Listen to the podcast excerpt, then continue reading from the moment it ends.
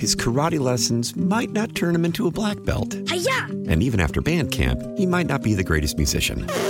But with the 3% annual percentage yield you can earn on a PenFed premium online savings account, your goal of supporting his dreams Thanks for everything, Mom and Dad. will always be worth it.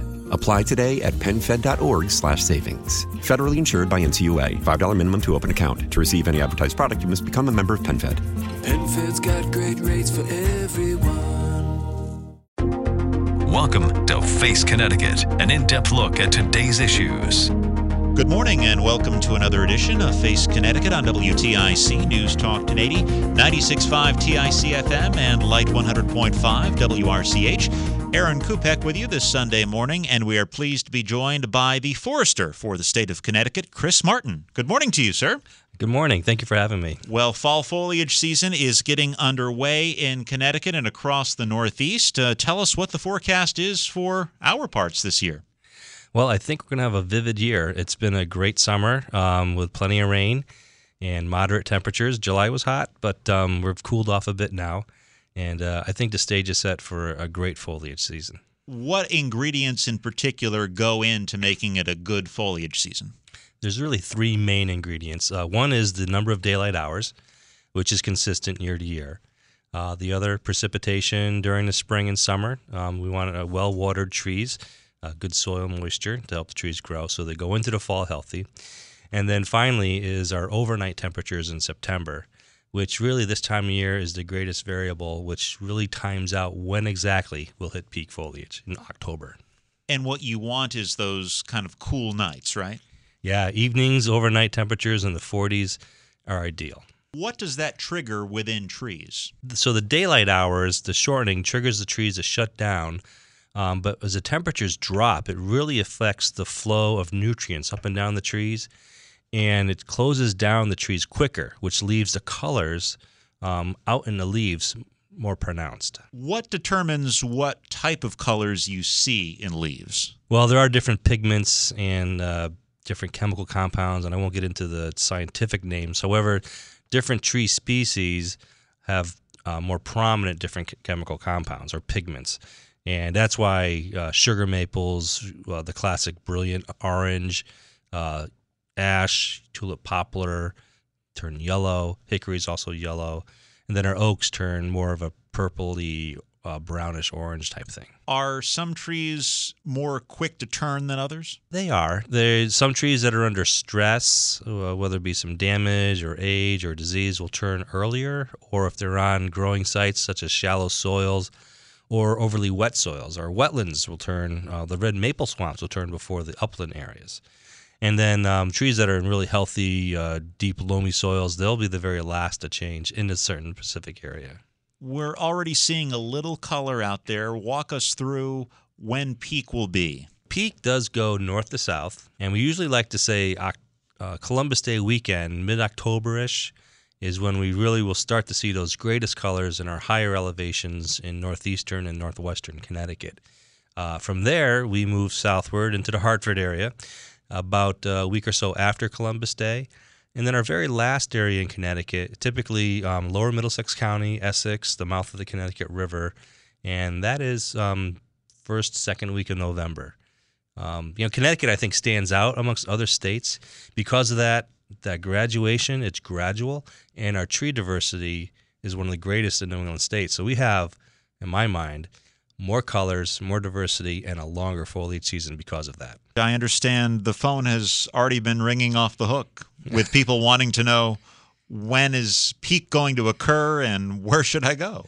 Many folks think the state forester is the foliage czar and can tell you exactly when and where to be. Um, so most people do understand there's variability place to place and year to year. Uh, but that said, we take calls at our at our agency from across the world. Uh, artists from Italy, France come, uh, California. You know, pe people don't realize. Well, I do. Many people realize the beauty of Connecticut, but when you live here all the time, you kind of see it all the time. It gets a little dull. When you grow up in an area that's devoid of the var- variety variety of trees we have, the foliage season is really a huge attractant for tourism. Know, I may be asking you to divulge a secret, but do you have a favorite place for foliage in Connecticut? That is a tough question. We have, um, You know, for me personally, I like to see vistas and I like to see the landscape. So high precipices that have views of our valleys and our farms and our diversified woodlands are some of my favorites. And we actually have um, some recommended hiking uh, locations on our website under fall foliage. We have several web pages devoted to that with recommended hikes and drives and specific locations where you can take a, your family out and really have a, a delightful weekend. How good a foliage season was it last year? Last year was good. Um, we had uh, very similar to this year, actually. We had a great setup with uh, wetter summer and spring. And then the temperatures did finally cool off. It took a little bit longer towards the end of September. Um, and I think we were a little bit later last year than normal, but, you know, well within the realm of normalcy. How long do the leaves stay on the trees and what dictates that? So, yeah, that's a great question because um, and certainly in the news lately, we've heard all about the terrible weather in the southeast of the Bahamas. We do are in hurricane season, and so when we as we reach that peak color, and as the leaves are you know at their brightest, are also the most vulnerable to falling off because of heavy rain and wind. And it doesn't take much for us to have you know all kinds of leaves, all kinds of colors, and then the very next day look like end of November. They can all fall down at once. So um, wind, rain, and then the uh, if we get a really really hard frost, if it gets really cold, they'll they'll shrivel up a little bit and then fall off more quickly. So essentially, enjoy it while you can. Make the most of it. Yes. Are there any sort of diseases or critters that affect the foliage? Oh, there's a variety, um, and you know because our tree diversity is so um, wide with all kinds of different species, there's different things out there that affect trees year to year, and some of our native insects and diseases, uh, leaf tar spot. You know, they're they're here and there. They do show up, uh, but the trees and those things have kind of lived, learned to live together, and so they usually don't have a big impact. Um, we do, however, also have some invasive species uh, that have impacted our forests uh, in a big way. Um, gypsy moth caterpillar, last few years, mostly in eastern Connecticut and uh, New London, and then Tolland County in particular. Uh, but then also um, we have the emerald ash borer affecting ash trees, and that is making a eastward march from western Connecticut to eastern Connecticut. Now, with the gypsy moths, I understand the activity has died down a bit, but in some areas the damage has been done. Yeah, we recently have come out of a very large infestation. About every 10 years or so, Connecticut seems to be impacted uh, in a big way. And we uh, had three years of spring drought, which really um, enabled the caterpillar populations to grow in number tremendously.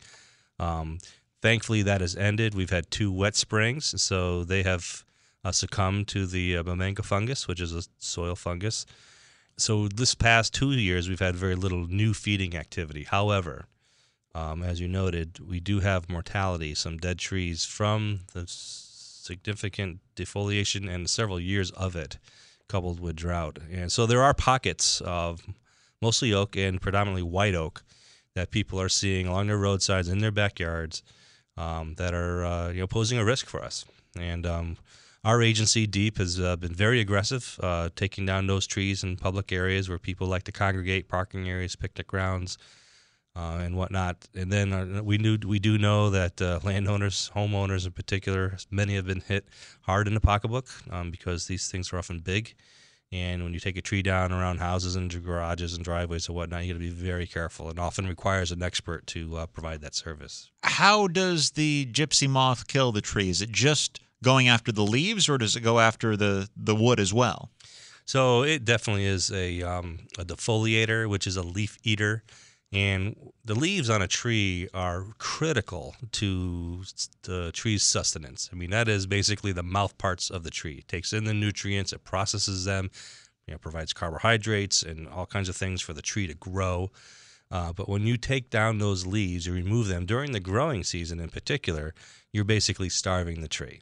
And so you know, trees will survive one year, maybe two, um, as long as they can refoliate and get nutrients and water again. But uh, repeated defoliation year after year, coupled with drought, and the fact that our trees are older, they're not quite as spry as they used to be. Um, you know, they're, they're tired and they just can't handle it. We had similar outbreaks uh, in the 1980s, generally speaking, when our forest was younger, and our forest was more resilient back then. Uh, and the mortality, therefore, was much less than what we're seeing today. Now, you also mentioned the emerald ash borer, which is newer to Connecticut. Uh, what does that do? Yeah, so this guy showed up in 2014, um, Prospect, Connecticut, the epicenter. Um, and we believe it probably came in some wood pallet material uh, from Asia, which uh, many of our invasive species originate from. That has since spread to most all of Connecticut. Uh, all counties have it. Uh, it takes about three to five years for people actually to realize it's around because it's such a very small boring beetle. Uh, when you see one, though, emerald green, it really stands out. Uh, but um, they grow in number quickly and they are targeted towards ash. Uh, they basically uh, cut the blood flow off of the tree by boring in just below the cambium uh, near the hardwood where all those nutrients flow up and down the stem of the tree, basically strangulating the tree through their gathering. Uh, and so the ash trees um, are succumbing. They're they're dead along the roadsides and again in people's backyards and in the woods, and uh, causing a, lot of a lot of concern for people. Is there anything we can do to to fight these critters? There is, um, in in fact, the uh, a lot of strategies out there, especially for municipalities, are to manage the death of these ash trees in particular, and also oak, uh, where you can treat trees um, to kill the kill the emerald ash borer and gypsy moth, and to kind of slow down that death rate um, over time, and that's really important for towns and even for um, folks with many trees for their cash flow. You know, the, taking all these trees down at once and removing them is very very expensive. So. If you have a legacy tree, um, you can treat them. Uh, it does require a licensed arborist with a pesticides applicator um, to provide the chemicals to do that properly and safely. Uh, there's certain times of year when it can be done and when it shouldn't be done because we also have other concerns for pollination. Uh, but uh, that can be successfully uh, treated without any harm to the environment and keep those trees alive. Um, and probably every two years or so, that treatment has to take place. You are listening to Face Connecticut. We are talking to State Forester Chris Martin. I know when we were trying to prevent the emerald ash borer from coming to Connecticut, not importing out of state firewood was important. Is that still important?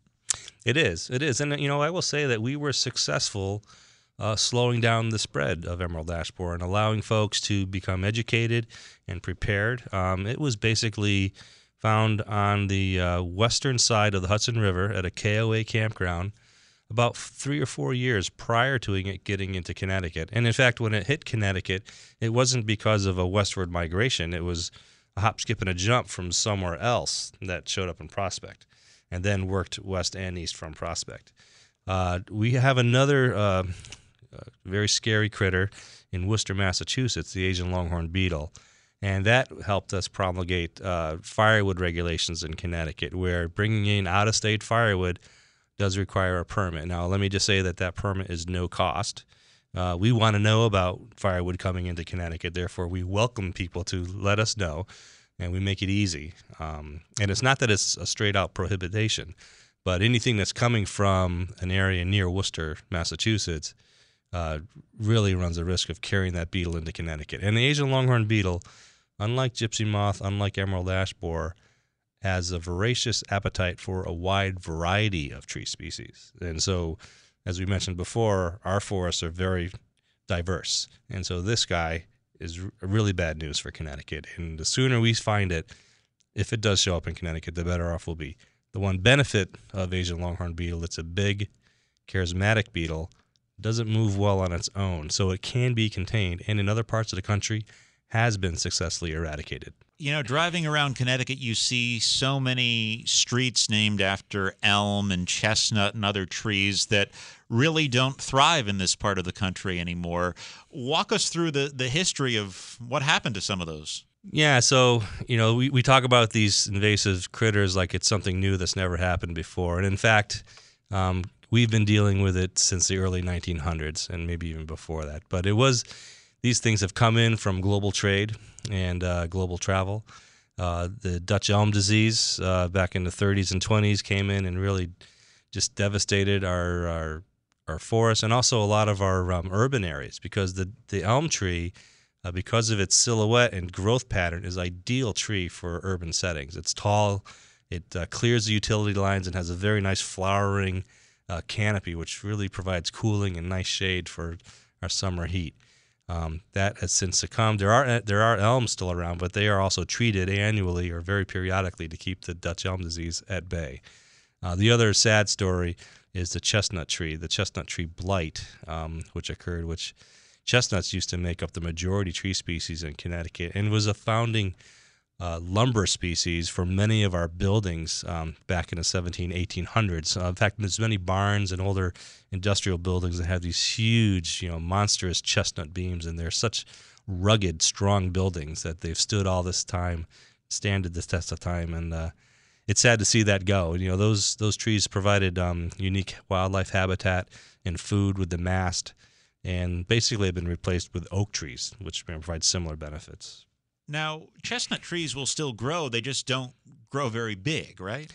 Yeah, many people will will see them in the woods or in even their their woodland uh, backyard edges where they sprout up year after year, and they'll get maybe four six inches in diameter, but then they'll all of a sudden see the the stem of it start to blister with orange and whatnot, and basically that's just the uh, blight coming in and, and hammering the tree what can the average person do to help with with tree health maybe in their yard or you know across connecticut? Well you know i think first thing is to be informed. Um, know the tree species in your backyard become familiar with them um, and uh, be an advocate for uh, for tree health and tree planting and uh, for healthy forests. And it's a variety of opportunities be, be a land trust local conservation league um, even being a Friends of a State Forest. You know, there's all kinds of opportunity for people to uh, engage and learn more about trees. Informed public is probably our best advocate uh, because they can see things early. Um, you know, by the way, most of these early pest detections have occurred not by foresters or pathologists, entomologists, scientific folks. It's the regular folks that are just like curious and interested in the health of their trees, and they see something not right, they say something and uh, it's a huge benefit for early detection. In terms of tree care, what should someone look for in, in someone who's going to be taking down or trimming a tree? I'm guessing not the person who shows up at your front door unsolicited with a ladder. so there's a lot of folks out there that um, want to get into the tree business, and there's a lot of people that need tree service. Uh, so with that comes some risk of some, you know, maybe not so best business practices. But homeowners and property owners can protect themselves uh, by soliciting um, service from more than one vendor, uh, getting references.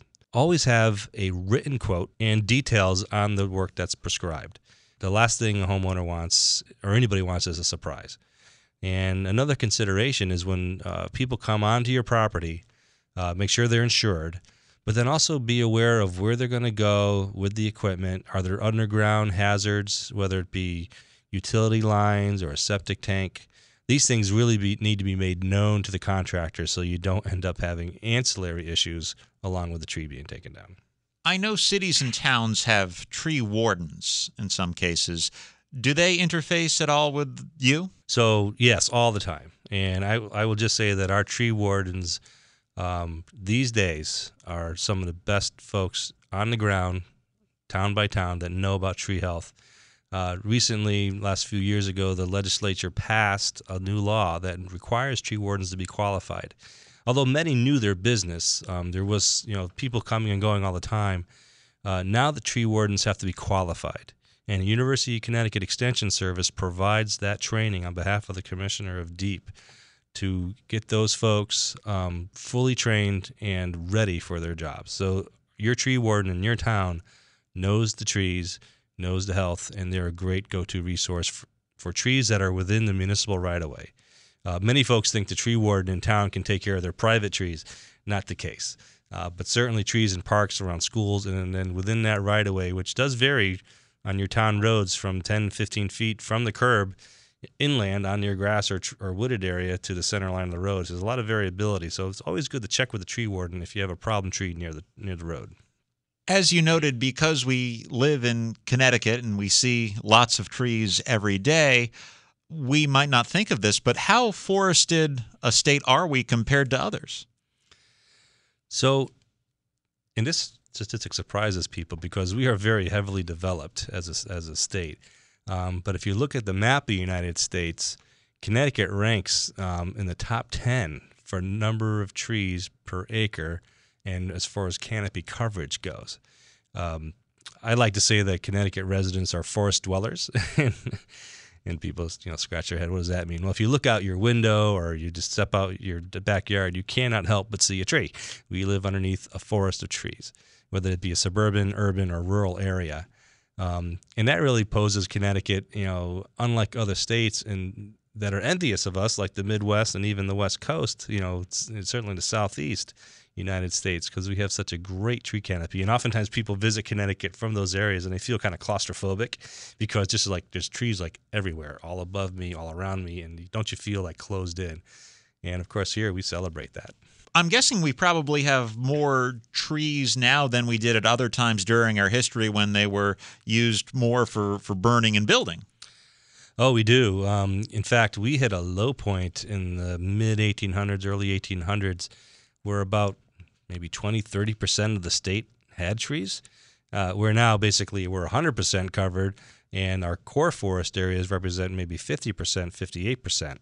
Um, but we were uh, we were missing a lot of trees back in the mid 1800s because of agricultural clearing and charcoal making, and that actually brought about um, a lot of the uh, laws in Connecticut that were kind of first in the nation, such as tree wardens, um, arborist registrations and licensing uh, consumer protection based upon tree care. Um, really, Connecticut led that led that front early on, and because of that, we I think we have great qualified folks today, and we have a pretty healthy forest. Do trees play a role in helping to regulate the, the climate and the environment? They do in a big, big way, both on a very small scale and a large scale. I like to say trees are our world's lungs. They take in carbon dioxide, they store it, in in wood, and they expire, transpire oxygen, which we need. So trees and humans, we have kind of a symbiotic relationship. Um, on the micro scale, um, our heating and cooling are greatly influenced by trees. And particularly in the summer, the shading of trees around buildings can significantly reduce your energy costs. Also, you know, getting back to the uh, carbon component of trees, we do a great job in Connecticut in locking up carbon long term by harvesting our saw logs, um, trees when they're mature, and making usable forest products out of them, whether it be cabinetry, flooring, furniture. And that basically removes a carbon piece from the woods, locks it up into a usable product for a long, long period of time. And then where that tree was, more trees grow. And so we have even more carbon being sequestered because of the regeneration. And most of that happens in Connecticut naturally. It does seem we have kind of a love hate relationship, though. I think back to the October nor'easter in 2011 when trees were falling down all over the place. Well, yeah, and and so yeah, 2011 was a pretty tough year. Um, Superstorm Sandy too. We had two events basically blackened Connecticut for three to four weeks. Um, in many people's minds, that does seem like yesterday. Uh, and that is that's reflective of our age of our forests in Connecticut. We we have an overabundance of big, yet beautiful trees. Um, but as in most things in, in biological cycles, everything comes to the end stage of their life. And so, you know, when trees reach 100, 125, 150 years, which is reflective back to our mid 1800s when we were mostly lost less of trees. Now we have a lot of trees, similar in age class we are kind of vulnerable, and um, it does show when we have catastrophic weather events. Uh, the you know the the solution to that I think is forest management and sustainable, responsible forest management. We can keep a diversity of trees, different age classes that can respond to these type of weather events that seem to be a little more dramatic than they used to be years ago. He is State Forester Chris Martin. Thanks so much for joining us this morning. Oh, it's a great time. Thank you. Thanks for listening to Face Connecticut. I'm Aaron Kupec. Enjoy the balance of your weekend. Face Connecticut is a production of the News and Public Affairs Department of WTIC Radio. His karate lessons might not turn him into a black belt. Hi-ya! And even after band camp, he might not be the greatest musician. But with the 3% annual percentage yield you can earn on a PenFed premium online savings account, your goal of supporting his dreams. Thanks for everything, Mom and Dad. Will always be worth it. Apply today at PenFed.org slash savings. Federally insured by NCUA. $5 minimum to open account. To receive any advertised product, you must become a member of PenFed. PenFed's got great rates for everyone.